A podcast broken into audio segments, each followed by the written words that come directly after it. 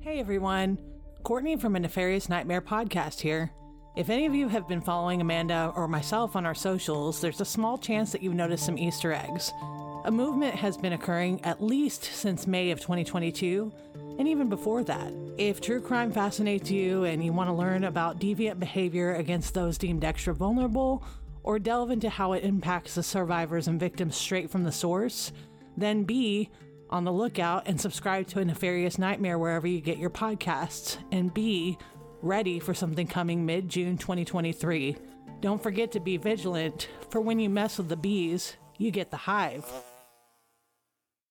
We are We are we are cultivate Cultivate. cultivate. cultivate Cultivate. cultivate. We are cultivate.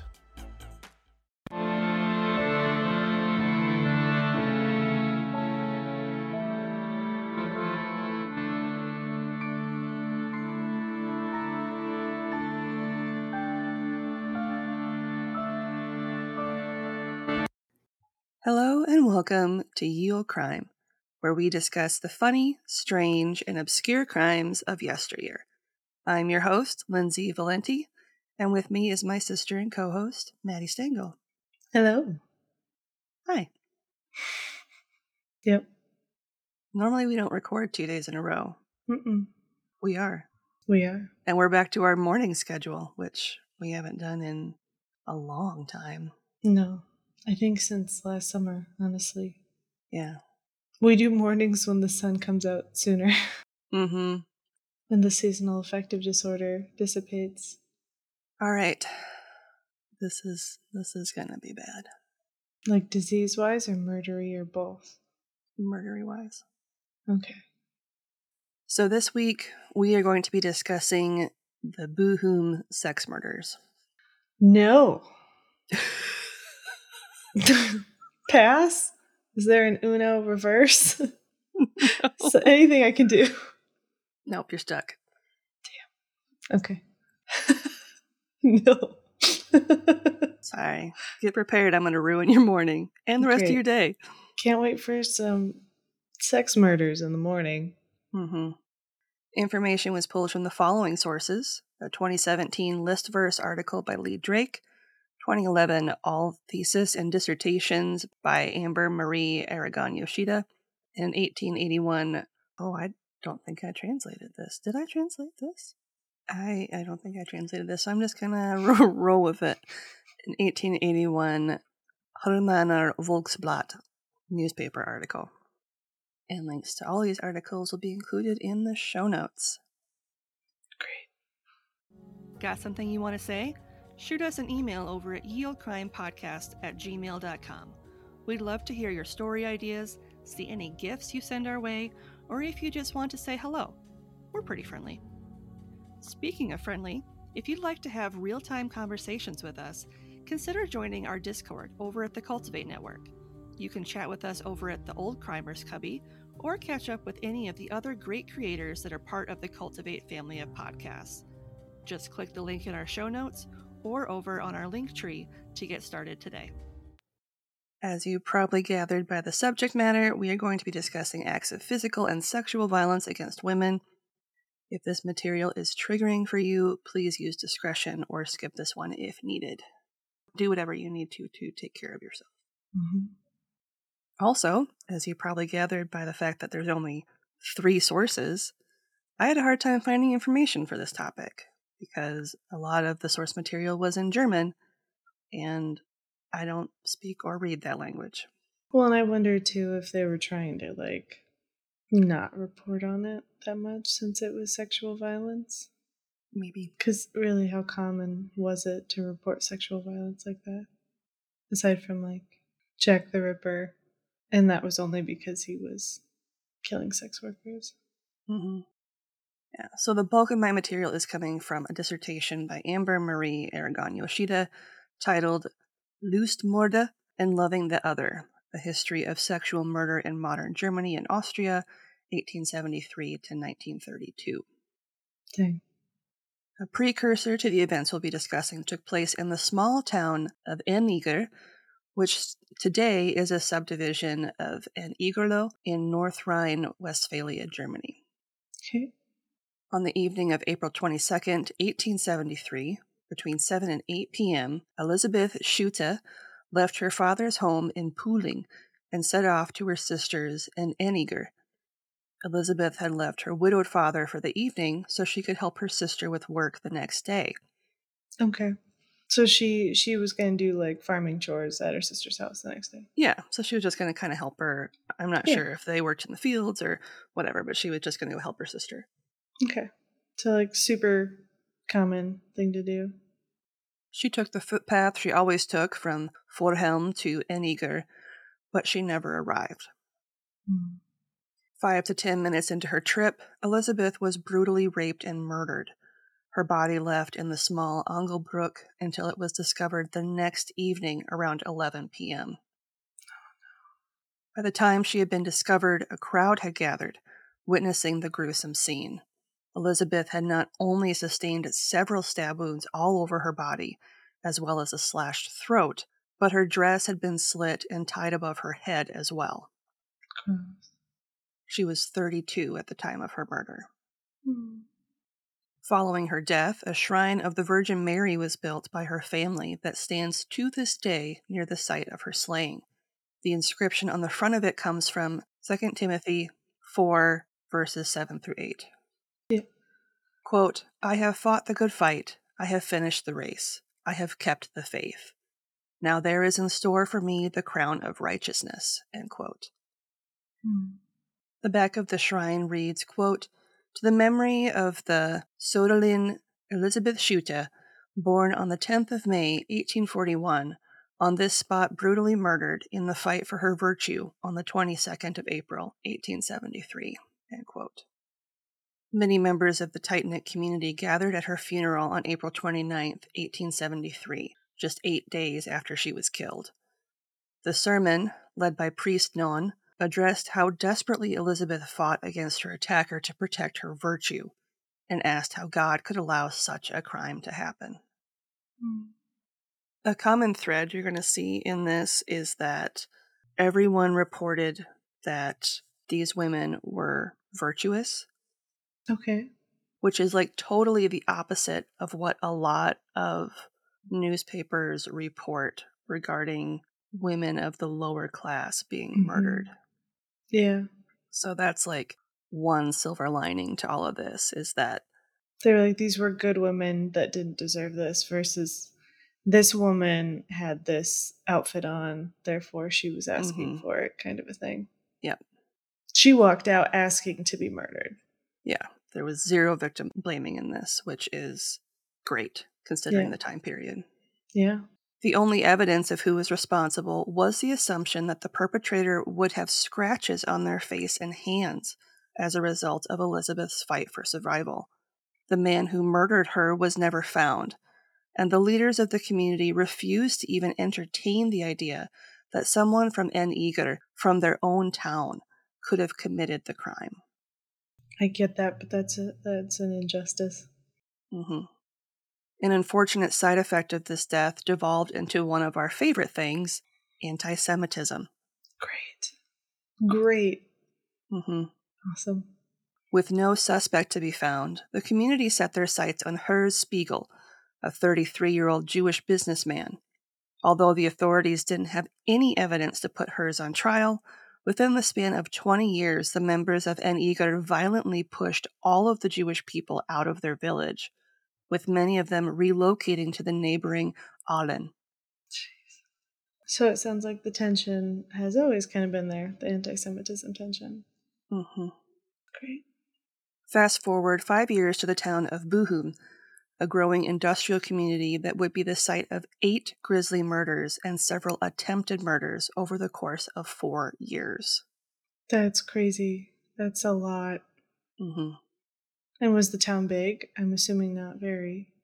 Not very big at this point in time. Yeah, so two murders a year hmm is a lot. Yeah. On December 22nd, 1878, a young girl from Klutscharpen reported to the police that a man had attempted to strangle her with a leather strap, but she had been able to slip one of her arms between the strap and her throat, allowing her to scream loudly for help causing the man to flee. A few days after this, a young girl from Harpen was sexually assaulted, but not murdered. Okay. The first victim, 18 year old Josefina Kost from Grumme, was found on December 30th, 1878, on an embankment on the road to Bochum. She had been strangled with a leather belt, and the newspaper that reported on the murder, the Märkische Sprecher, was unclear if she had been sexually assaulted, although they implied heavily that it was likely the case. Yeah. So it was like he was he was testing to make sure he could still do it before he hmm reinstated his MO. Yeah. It appeared to all that this was not the case of a robbery, as all of Josefina's possessions, which had been broken, were strewn about the ground where she was discovered. Mm. Within the span of 14 days around the time that Josefina's body was discovered, three other unsuccessful sexual assaults had been reported. That's crazy. So there was that many and they still couldn't find him. Mm-mm. The next death wasn't discovered until almost seven months later, on July 5th, 1879, when the body of 14 year old Elizabeth Riemann Schneider was discovered. 14. Hailing from Kavirenberg, Elizabeth had been strangled with her own towel and was discovered in a bush near the pasture where she herded cattle. Elizabeth had headed out to the field around 7:30 that morning, and by the time she was discovered at 10 a.m., her body was described as quote already cold end quote. Mm. Just a month later, on August 5th, 1879, Lisette Schulken, a servant who was employed by the Bergmann family in Giesenberg, had gone out mid morning to bundle rye. She was reported missing by another maidservant when she didn't return that afternoon. Mr. Bergman and his son led the search and were the ones to make the gruesome discovery.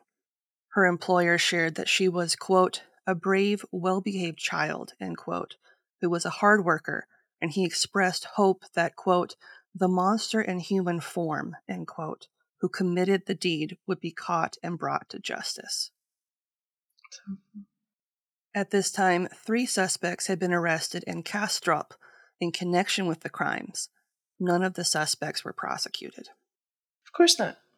So I don't know if it was a matter of there was just not enough evidence Yeah. to link them to it or what the case was. It didn't really, I couldn't find more information on it, just that three people Yeah. had been arrested and nothing came of it. It would probably be really difficult. Like you, I mean, think of how difficult it is now with all of the tools we have to pin you to a crime. And back then, we, I mean, if you didn't see it, Yeah, if the victim was the only one who saw the person who murdered them, hmm how how would anybody know? yeah. The murder stopped for almost a year before the afternoon of July 30th, 1880, when the body of 19 year old Wilhelmina Pott from Eickel was discovered in a small wooden area in Hernemark. According to the Märkische Sprecher newspaper, the way in which her body was positioned suggested that, quote, the child died without a doubt under the murderous hand of a brutish lecher. Her half uncovered body lay lifeless on the ground, with the fatal cord tied tight around her throat, and again no trace of the murderer. It appears that the murderer first strangled his victim in the field and then dragged her into the bush, and here finished his horrifying work. End quote. Man. Wilhelmina was described as a quote, brave, blooming girl, end quote, who worked for farmer Koppenberg in Herne. The day she was murdered, she had been sent into the field to bring two of the reapers some coffee before helping them bundle the rye. It was only after she didn't return that the farmer and his son went out to look for her and found her near the field in which she was supposed to be working. So that leads me to believe that she was able to connect with the reapers hmm before either heading back to the farm or something, and that's when she was Yeah. accosted. I didn't read anything suggesting otherwise. Okay.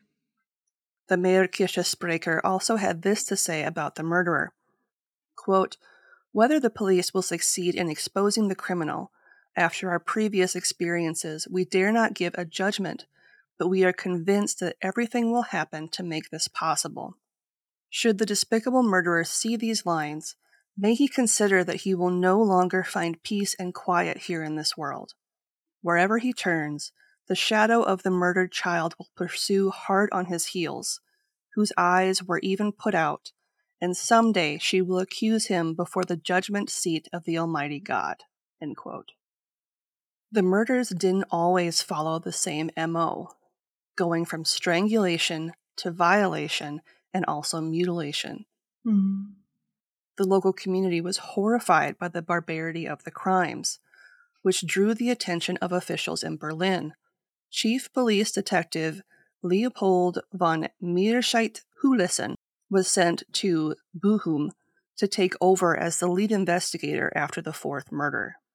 Yeah, but they were like, we need to get somebody from a city that's more familiar with these kind of crimes. Yeah. Almost all of the victims had similar characteristics. They were members of the lower classes, but despite their social status, they were all well respected girls or single women who lived in the area. Mm-hmm. Each of them had been attacked during the midst of some daily activity, such as walking on a footpath, or walking to or from church, or working in a field. So just walking around. Yeah. It makes me think that they were probably stalked briefly if they were being attacked on their like day-to-day routine because it would be easy to follow somebody on their normal path and it would be easy to kind of jump somebody who who does the same thing hmm every time Yeah, because it's not like if you're just using muscle memory to go like from home to church or from church to home, mm-hmm. you're not going to be looking over your shoulder, like no taking in your surroundings. You're just doing what Getting you do there. every day. yep a to b In the last week of October 1880, Emma Tunshoff, an unmarried woman from Hadul, had been en route to Bochum via Dahlhauser Busch when she was attacked by a man in his 30s who tried to strangle her with a string while also threatening her with a knife. The assault was stopped when a miner came upon the pair and the man ran away. So, miner is in somebody who works in a mine. mm-hmm. so she actually like saw him enough to be able to describe him a little bit I think he got her from behind, so she wasn't able to see him. Right but when she said he was in his 30s she was able to kind of I think as he ran Do away, her she was able, yeah. she was able to kind of give him a once over, but nothing discernible. Mm. When the fifth victim, a midwife named Mrs. Becker, was found mutilated in a deserted holloway in the Fade Mark from Altenbochum on November 1st, 1880, the authorities and reporters began to refer to the series of murders as Lustmorde, or the Lust Murders.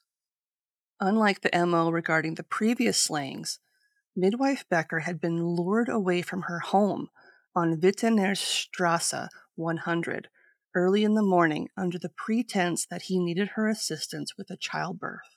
Yeah, I was just gonna say that would have been really easy to get her alone if Mhm. if you said that my wife is having a baby. Hmm Mrs. Becker had been discovered by a Polish worker on a secluded path between the village and the Prinz von Preußen mine. He had been escorting some of his female relatives, likely in an effort to keep them safe, before he ran to notify the authorities in Altenbochum. Mrs. Becker had sustained gashes to her face and throat, and the artery of her right hand had been cut through. She'd also been strangled to death. Jeez. So she fought. Yeah, she had defensive wounds for sure. Mhm. On November 6th, 1880, a large notice was placed in the Märkische Sprecher by the city police and Mayor Bollmann, offering a large reward of 500 marks, or around 29,400 marks, or 15,000 euros today, for the discovery of the murderer. The police expressed that they hoped the communities in which they lived could once again be brought to a state of peace upon the arrest of the killer and implored the public to think of their female friends and family if they had any information that would help lead to an arrest. Yeah, it's nice that they were taking it seriously because if you if you look in history and even now, when it's crimes that are specific against women or people of a lower class or minorities in general, it generally isn't reported as significantly as this is. Mm-hmm. It came out several days later that the perpetrator of Mrs. Becker's murder had come to her home early the morning of her death and had been let in by her nine year old daughter. Hmm. Mrs. Becker then left her home at 6:30 a.m. under the guise that she was to assist in a birth. The pair were seen heading in the direction of the Prinz von Preußen mine by a couple of women, but the man's face was hidden under an umbrella. It's estimated that Mrs. Becker had died around 7 a.m. when the man likely slipped away with whatever tools he used to kill her. I feel so bad for that daughter. But how would she know? She wouldn't. You know have. what I mean? She's just nine. Yeah. And I bet people did that all the time. Come to their house. Yep, just be like, hey, we need help. Mm-hmm. We're having a baby. Yep. At this time, capital punishment wasn't really used in Prussia, and even then, only in the case of murder trials. During the height of the Lust murders, Prussian officials from the Ministry of Justice implored Kaiser Wilhelm I of the necessity of capital punishment in this case, in particular, based on public opinion regarding the murderer. The Kaiser reluctantly agreed. Well, it's still technically a murder, but I get Mhm. because it's a mix of like assaults and attempts and sexual violence. How they'd be like, mm, but he didn't murder all the time. Yeah, and it was typically they wouldn't cave to public opinion Mm-hmm. when it came to capital punishment, but because these crimes were so heinous and people were so understandably upset by what was happening to these women, they were like, we need to make sure that when we catch this guy, he is not allowed to live. Like, he is Yeah. not allowed to have a prison sentence. He needs to be put to death. Because these are young young women that are, you know, ready to start their lives, and they're Mhm. working hard. And I Yeah. mean, regardless, don't murder women, please. Thanks. Yeah. but like i think i think because some of the victims were 14 18 19 hmm it struck a different chord Yeah, I can't remember. And I don't even know if I was able to find out how old Mrs. Becker was. But I mean, she was a young mom. yeah if if she had a daughter that was nine i mean she could be She could be in her early 30s. She could Mhm. be in her mid 30s, early 40s. Mhm. The hunt for the murderer came to a fever pitch on April 14th, 1881, when 43 year old broom maker Wilhelm Schiff was arrested in Essen for the murder of Elizabeth Riemenschneider, who was murdered on July 5th, 1879. Another man was also brought into custody, believed to be Wilhelm's Mm. accomplice. At this point, news about the sex murders had spread so far that information about Wilhelm's capture had even reached the United States. dang In the May 13th, 1881 edition of the Hermanner Volksblatt in Hermann, Missouri, it stated in part, quote, The broom maker Wilhelm Schiff from Weitmar was already guilty of attempting a similar crime in 1874 by dragging a young girl from a field into a nearby bush and wanting to rape and strangle her there. interesting Luckily, he was prevented from carrying out his plan in full by an additional resident of Weitmar. Quote, the both scoundrels committed their grisly crimes together in that one took turns attacking the victim while the other stood guard. End quote. that would make sense why they would get away with it and why the mos would be different too if it's two different men Mm-hmm. like who's carrying it out and who's Standing watch. Wilhelm had previously been convicted of sex related crimes, serving three years in Bochum's local prison. kind of sounds like our guy Mhm. At the trial in October 1881 in Essen, Wilhelm was convicted of committing three of the five murders that of Riemenschneider, Lisette Schulken, and Wilhelmina Pott. He was found guilty and beheaded on January 11, 1882, allowing the citizens of Bochum and the surrounding area to breathe a collective sigh of relief. That was until the murders continued after his execution. The last three victims had been attacked and killed on their way to or from church, leading many to question if the authorities had actually tried and executed the wrong man. Or just there's a copycat now. Mm-hmm. Or I they, feel- I didn't hear anything about the accomplice, so Yeah. maybe it was the accomplice. Mhm. I feel like it would be really easy to do copycat murders though at Mhm. that time. When the idea that a second perpetrator could be out there, the public was understandably horrified that two monsters with the same sort of bloodlust could exist in their small rural communities. 11 year old Christine Hamelman was slain on her way home from a church fair in an attack that described her as being, quote, torn limb from limb in a horrible way, end quote. Yeah, this sounds like a different guy. On Easter Monday, 1882, 16 year old Frederica Ostermann did not return home after attending church. A farmer's maidservant, she was found strangled that same afternoon in the Schulte Nullenschun forest in Hernemark, between Herne and Hiltrop. She had been murdered around 7:30 that morning, likely never even making it to service. Mm. So she was just killed. There's no Mhm. real. Okay. Yeah. So she had headed out to church and never came home. So it's likely she was murdered on the way there. Yeah. Sunday, May 21st, 1882, Elizabeth Gantenberg became the eighth and final victim of the attacks. A maidservant from Dahlhausen, she worked in Hofkenscheid and was attacked while heading to church in Bochum. Her mother and her employer noted her absence, and when her collar and a piece of her shirt were discovered, the authorities quickly started searching the nearby fields for her body. Mm-hmm. Elizabeth wouldn't be found until the next Friday, her Mhm. hands tied behind her back, located near where midwife Becker had been dumped. That sounds like a copycat to me. Like somebody who's fantasizing about doing the same thing. Mm-hmm.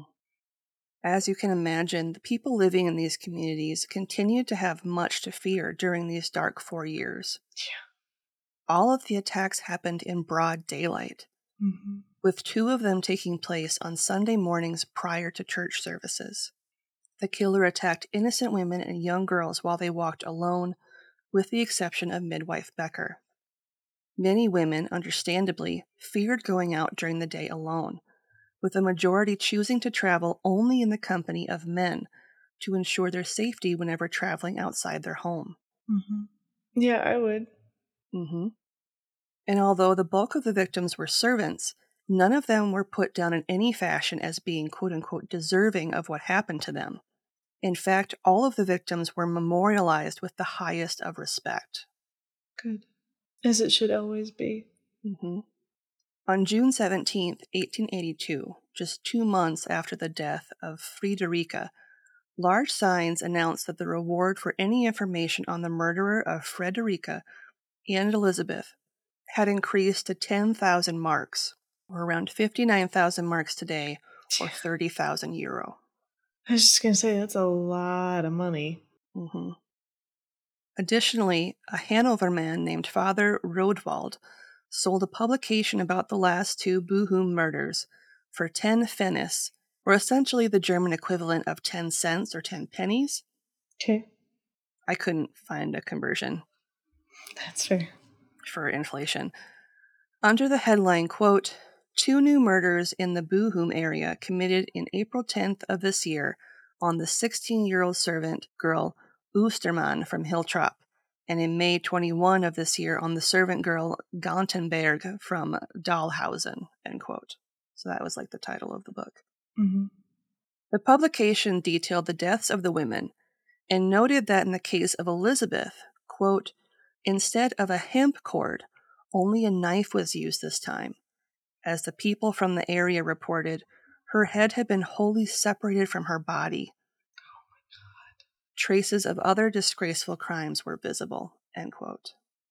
That requires so much effort. Mm-hmm. Like this person is angry. Mm-hmm. Like it is not easy to do that to Mhm. a body. It's horrific. A folk song was included in the publication entitled Lied zur Geschichte, or Song of the Story. Roughly translated using Google, because again, I do not speak German, hmm this is what it says. And this is kind of long. Quote Humanity in Westphalia complains in horror whether new crimes have been committed. Dishonored, murdered, torn to pieces by the murderous hand of a libertine. On the way to the church, the victim was dragged into the bushes, a damsel tender. The heart grows hoary, hardly matured into a virgin. Now up ye dead to judgment. God may delay patiently, but believe the avenger does not slumber, and the guilt never goes unpunished. Hell itself brings him to his fall. It incites him from deed to deed, and even if he succeeds in escaping, it drives him on murder to murder. But then the cry of revenge sounds from the heights of heaven to the high court, and from the graves sounds of woe, as if the heart breaks in fear. Then the abyss opens wide. Like the cry of ghosts, the hour is approaching. Now, murderer, stop your course. The punishment follows the misdeed. Be banished from mankind. The beast still stands high above you, has been recognized its own kind, so be cursed there and here. Destroy your bold brain, which only devised lust and murder. Down with your bold brow. Be done to you now as you did. Up, up to the high court. Why does the murderer's foot still hesitate? We light the candle of death. Hell adorns itself to greet you. Now bend down and take courage. The axe flashes, the crowd is terrified. A flash of lightning, a blow, the blood spurts high. We are avenged. Cheers to Master Krautz. Now fly away from town to town, from village to village, from house to house, you paper talking of misdeeds and arouse disgust, shame, and horror. Also follow the trail of the murderers who hide themselves like this, still undiscovered, but only until the court thunderously awakens them. Draw sacrifices with her, near and far. Show your wounds, lament and beget the young maiden near Hildesheim, whose parents' hearts bowed when they died. And many other murders are of the same kind, still undiscovered. Take away the spirit of the young child with you, so that your murderer is afraid of you. Pursue the murderer pursues, never grants them rest, nor rest until, like this unnatural act, the executioner's avenging arm seizes them. Show your torment, show your wounds, you victims and you murderers look. Until she discovers, until she finds, keep Master Krautz's axe sharp. End quote. Again, that was roughly translated from Google. It Yeah. doesn't make a lot of sense, but sorry. No, it's a pretty intense folk song of the Mhm. time. The full list of the victims are as follows Josefina Kost, died December 30th, 1878. Elizabeth Riemenschneider, died July 5th, 1879. Lisette Schulken, died August 5th, 1879. Wilhelmina Pott, died July 30th, 1880. The midwife Becker, died November 1st, 1880. Christine Heimelmann, it said died between April 1881 and January 1882, Okay. but I don't think that's right. Friederike Ostermann died April 10th, 1882, and Elizabeth Gantenberg died May 21st, 1882. To this day, the true murderer slash murderers have never been caught, and the cases have never been solved. so sad. One lasting legacy of this spate of crimes is the psychiatric genesis of a criminal driven by lust and rage, proposed by Viennese forensic psychiatrist Richard von Krafft-Ebing in 1886. In essence, the diagnosis is that of a psychopath driven by murderous intent with a sexual perversion. This new classification of the criminal mind would soon become known the world over just a few years later in 1888, following the Whitechapel murders. No. But for the people in this corner of Westphalia, the title wasn't necessary, as the killer mm-hmm. was simply known as a monster. And that's the story of the Bochum sex murders. Sad. It was very sad. Mm. But obviously, since I could not find pretty much anything about it other than that dissertation, I thought it was important to talk about it. Yeah. If you're interested in ad free content, consider supporting us with a one time donation either over on Buy Me a Coffee or our Venmo page, both of which are in our link tree and in the show notes.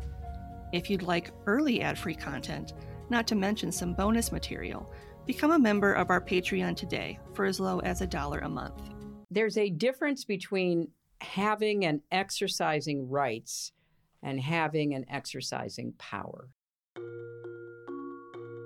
Welcome to season two of The Story of Woman, the podcast that explores what living in a man's world means for the rest of us. I'm your host, Anna Stecklein. This season, we explore change and how women make it happen. I'll be speaking with women who are leading the charge at the top of their industries, including a first time exclusive double interview with former Secretary of State Hillary Rodham Clinton and barrister, entrepreneur, and business leader Cherie Blair. It's a mixed story, and we can't ever deny the progress because we have to keep building on it. We have to keep lifting it up. We have to make sure that people know it's possible, but we have to go at that with our eyes wide open. People literally say women aren't good with money. And I don't know who they think has been managing their household finances for, you know, I mean, literally hundreds of years. You'll also hear from Afghanistan's youngest ever female mayor, women who have started global mass movements, been awarded the Nobel Peace Prize, launched multi million dollar companies, brought home gold at the Olympics, and are saving the planet. Through it all, we'll hear about their own journeys driving change. We'll explore how far womankind has come and what lies ahead. And we'll discuss practical ways to join in and continue passing the torch.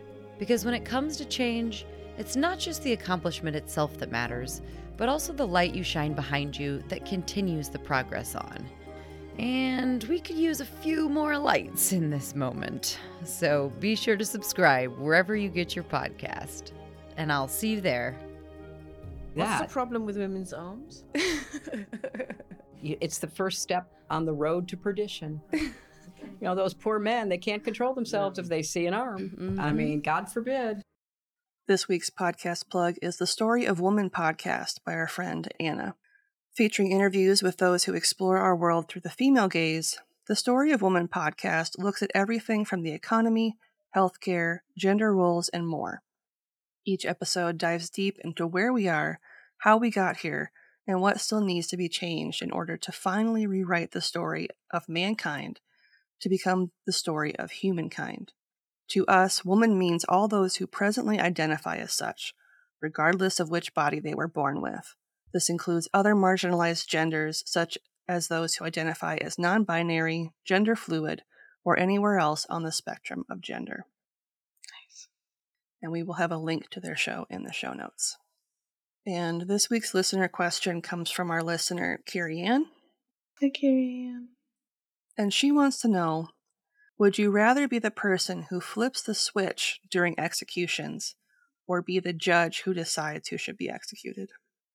Judge that decides. I've been interested in law for a long time and actually contemplated being a lawyer. I just didn't know if I was gonna if I was exactly smart enough for it. you know? But since that was one of my like potential career paths, I think I would be a judge. Yeah. I don't think I would be able to flip the switch and be the person that actually took the life of another human being. All right, now this was super depressing. what is something good you'd like to share to like cleanse our palates? Lighten the mood. Yeah. So I was traveling last week for work, and when I got back, my fiance was able to pick me up from the airport, and we stopped at this really, really cute nursery which I don't know. A nursery is probably a different label, like a greenhouse Mm-hmm. kind of place. And we found these this very small raspberry bush that is specifically made to survive in urban environments. Nice. So we're gonna try to grow some raspberries, and we got some some other seeds we're gonna start propagating probably today. But Nice. I'm really excited to start my garden because next week, allegedly, is the last frost in Minnesota. Whether or not that's true will remain to be seen, but that is what they predicted. So, Nice. what about you? What's one good thing? Over the last week, I have gotten two books with subject matter that is relevant to our podcast. Mm-hmm. And I'm hoping that after I finish reading them, we can reach out to the authors to potentially have them on the show. hmm One of Nice. the authors had reached out in response to our Plague Village episode, Oh, nice. and the book they wrote is about that and like three women who endured it. Oof. I think I'm going to read that one first and see if that's something where, after I finish it, if they'd be interested in coming on the show and talking about it. Yeah. And the other book is about like a breakdown of what it means to pass away and like the the science and stuff Oh, about behind death and I Cool. think it'll be really good. yeah. So that's my something good. Two more books to add to my Your list of fun reading. a collection of a million and one books that I hopefully someday will get to before I die. It's a good goal. Good goal. Yep. All right, let's shut her down. Looking for more content? You can find us online at yeoldecrimepodcast.com. If you'd like to see pictures from this week's episode, not to mention bonus content and funny memes, make sure to follow us on Twitter at Ye Olde Crime Pod and on Facebook and Instagram at Ye Olde Crime Podcast. On TikTok, of course you are. Follow us at Ye Olde Crime Podcast. A great way to support the show if you want to help us out but can't do so financially is to leave us a five star rating and review on Apple Podcasts, Podchaser, Goodpods, Podcast Addict, or others. This week's review comes from Podchaser, again from our friend Carrie Ann, Nice. and she says five stars, lovely ladies, great info, and feels like you're talking to them over a big cup of coffee. Oh. That's what we're doing right now. Thanks. It is. We are literally drinking coffee right We now. are. Thank you, Carrie Ann. Thank you, Carrie Ann. If you want a playlist of all our episodes on YouTube, click the link in our show notes or in our link tree and subscribe today for not only a list of our full catalog, but a separate list as well, just of our Can You Crack the Cramp Word segments. And on that note, as always, I'm Lindsay, And I'm Madison. and we'll see you next time with another tale As old as crime.